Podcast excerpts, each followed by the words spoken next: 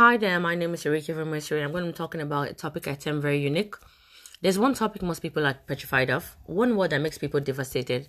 Talking about it gets you repulsive looks and comments because it triggers fear and trepidation in many. I reckon the mere mention of the word sends cold shivers surges down the spines of the high and mighty, makes even the brave tremble in fear. If the rich and powerful could influence or purchase it, they would, but no one can. Whether or not you choose to talk about it or listen to it doesn't change the fact that it should arrive at its choice. The time, location, mode is unknown to all, but its certainty is paramount. It is inevitable. It is death.